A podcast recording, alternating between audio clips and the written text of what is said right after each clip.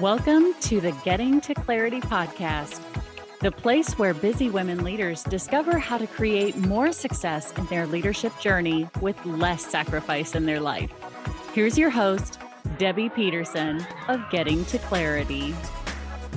Hey, hello, and welcome. I am Debbie Peterson of Getting to Clarity, and this is another episode of the Getting to Clarity podcast, where busy professionals come and get the tips, tools, and techniques that they need to create more success in their leadership with less sacrifice in their life. And today we're talking about the high cost of not speaking up. You know, obviously, we can talk, okay? We make requests every day of someone as to what we want. You know, pass the ketchup, hand me the salt. I like the blue one. I want to go to this movie, whatever the case may be. But when it comes to our career, why don't we speak up for what we want, especially when it comes to issues around salary? You know, there's a real bottom line impact to not negotiating our worth, especially for women. So, in Linda Babcock's book, Women Don't Ask, um, she quotes uh, at the time that men are four times more likely to negotiate a first job offer salary than women. Okay. And that by not negotiating the first job offer salary, it could mean an average of $500,000 over the lifetime of that career, or maybe until about age 60. That is real money. Now, one of the biggest reasons is that uh, women can be uh, fearful about negotiating. They don't know how to do it. Um, they don't want to make waves. And what I'd like you to do is look at negotiation just a little bit different. Um, not something to be feared. And I want to give you five tips that can help you with that. So, tip number one know what it is that you want and why you want it. So, if you think that you deserve a raise because you've been at a company for a couple of years, or that you feel that you're not being paid the same, um, or are you looking at it as you deserve a raise because you know the value of what you're providing? I mean, is it a matter of time or is it a matter of your expertise? Um, you know, looking at it from the aspect of your value and what it is that you are providing. You know, you have knowledge, you have knowledge from uh, your previous jobs, uh, you know, your skill set. And my question to you is Have you done the salary research instead of just leaving it to chance? Be clear about uh, what it is that you are asking for and uh, come to the table with a number. So have in mind what it is that you know your value is and and what the range is that you'll accept or not. So setting a standard around that. Um, i'll give you an example. I worked at a company back in my early career and i it was a startup. So when i started there they, they couldn't even really tell me what my position was going to be. They just knew that they wanted my skill set and uh, that it would be an asset to the company. And they named a salary and off we went. So a few years later, though, n- not much had moved on my salary, and I the role that I was performing was entirely different. Um, I was doing a lot more work. And um, more responsible sort of work. And so, what I decided to do, instead of going into my boss and saying, you know, hey, I deserve a raise, I'm doing a lot more work, here's what I did instead that you might be able to do something similar to this. I researched what my job was when they hired me. And of course, I had my salary. Uh, here was the role I was performing, and um, here is the role I'm performing now. So that could see the difference between what I was doing and what I was doing currently. Then I went out and I looked at the roles that had these skill sets that were performing these job responsibilities. And, and once I got clear on kind of what these roles were, I had a new title in mind. And then I went out and I benchmarked what those roles were paid where I was at. So I got a benchmark for it locally, regionally, uh, and nationally. And then I picked a number I thought was fair. And I took all of this information into my boss and I said, that I had prepared this document for him so that he could see what it was I had been doing and what I was being paid and what I am now doing and what I felt I should be paid. So essentially, what I did is I made the argument for what I wanted and why. I educated him. I made it easy for him to say yes. I left him with the paperwork. I didn't ask for an answer right then. I invited him to get back to me.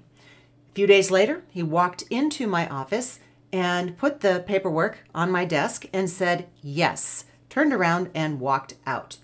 That was a 60% increase in my salary. Six zero. Uh, had I not asked for it, I don't know that I would have gotten it. Because, you know, the days of us working hard and keeping our head down uh, in hoping that someone will notice that ship has sailed, okay? We have to be able to advocate and speak up on our own behalf. If we don't ask, the answer is always, always no. So, knowing what you want and why you want it, being able to articulate it. Uh, tip number two is if you've had a conversation already, um, this means that you've had a conversation with your boss, you're on the same page uh, as to what the salary goal is and what it will take to uh, make it from where you are now to where you want to go. This gives you clarity of direction. Uh, it was a, a, podcast, and I want to say it was an HBR, uh, Harvard Business Review podcast, and it was a, woman who said that she made the mistake of having a conversation with her boss and saying, okay, this is where I want to go. And the boss said, okay, great. But there was no foundation underneath it. And neither one really knew what the steps were and what that meant. There was no sort of agreement that here is what you need to achieve, here are the benchmarks along the way, and then when that is achieved, it will happen. She trusted in blind faith that it would, and then it didn't. Uh, and the problem was at that point is that she was doing so much work. She was entitled to a different position, but it was so far above the position that she currently had that she couldn't make a jump within that organization. She could be promoted one level, but she couldn't be promoted two. So essentially, she had put herself in a position where somebody coming in from the outside could leapfrog beyond where she could go coming from the inside. And she ended up having to leave the organization and then eventually um, did end up coming back at the uh, the position that she wanted. So, you know, if you've had a conversation with your boss about where you're going, then make sure that you have the details or the benchmark, that you are crystal clear on what that means, and that you are in agreement about what will happen when you achieve it. Okay? I would highly encourage you to get it in writing if you can. Third tip get out of your own head. okay? Um, a lot of times when we don't speak up and negotiate on our own behalf, it's because we are in our own way. You know, we can convince ourselves of almost anything when we stay too much in our own head.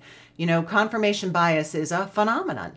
And that's when you actively look for information to support your beliefs. So if you've got limiting beliefs rolling around in your head, um, if you've got a negative Nelly uh, who is in there not saying things that support you, but actually the other way around, uh, if you have negative beliefs about yourself, if you think you're not good enough, or, you know, who am I to be doing something like that, then that becomes instruction to your mind this is what i want to find. And then your mind goes out to find it to you know data events circumstances to support that. So it's a self-fulfilling prophecy so to speak. So what i suggest to get out of your own head is to find someone to talk with. Find a mentor um, find a coach find someone in hr to make sure that you are on the right track in making a career related ask okay? You know this is this is what i'm thinking in my own head. Does this make sense? Is this reasonable? Is this you know am i off track here? Am i off base here? So talking to someone else that you trust can help you get out of your own head. Tip number 4 is to become your own advocate because you know people don't know what you want unless you tell them. Um, they don't know what you're good at unless you speak up for yourself. They don't know what potential you have unless you can educate them. And like I said, the days of working really hard and then waiting for someone to recognize you, those are gone. You have to be an advocate for yourself and be able to speak up about what it is that you bring to the table. And this isn't something that's just a one and done. This is something that you have to uh, be able to do consistently. So that means, you know, perhaps you start out small. Maybe you start sharing your ideas in a meeting. Maybe you start uh, bringing your opinion to the forefront in, in smaller ways and then, you know, taking a little more risk and, and speaking up in, in bigger ways. That is how you become your own advocate. And this is like a muscle. Just like anything else, the more you do it, the easier it will get. And the side benefit of this is that you start building confidence in yourself. Your self esteem starts growing at the same time. Uh, and then the fifth tip is practice. I am an advocate of the script, okay? Everything from a thank you note to a conversation, I script out anything that is important and I rehearse it because I don't want the first time it comes out of my mouth to be important. You, you know i if i'm going to say it to someone i don't want it to be the first time that it's come out of my mouth. So i, I want to have that kind of the reps in with what it is that i want to say. And uh, you know you can google a script just about anything that you want to make the ask for and it'll give you a starting place that you can tailor your own the other thing I do is um, bullet points. I'll take an index card into a meeting with me to make sure that these are the things that the bullet points that I want to make sure I get across. This is my opportunity to speak up. This is my opportunity to share what I believe. This is what I want to make sure that's covered. And that way I've got it in front of me and I can make sure that that actually happens. So, you know, none of this is a one and done process. Uh, and you know, speaking up for yourself is something that you need to take personally because you are the one who's in the driver's seat here. So if the answer is no when you ask for something, that's okay. You don't take that part personally. Um, that is just a, a not yet, okay? And regardless of what the answer is, ask for feedback as to what it will take to get you where you want to go. If you're asking for an, a, do- a dollar amount at, um, a new job and they say no we can't offer that. Then then being clear about well can we revisit this in in six months or three months? Uh, just to make sure that you keep the conversation going. If you're asking for a, a promotion and you don't get it then what is the feedback that you need that will identify the path that you need to, to take to be eligible for that promotion and to increase your chances of getting it the next time?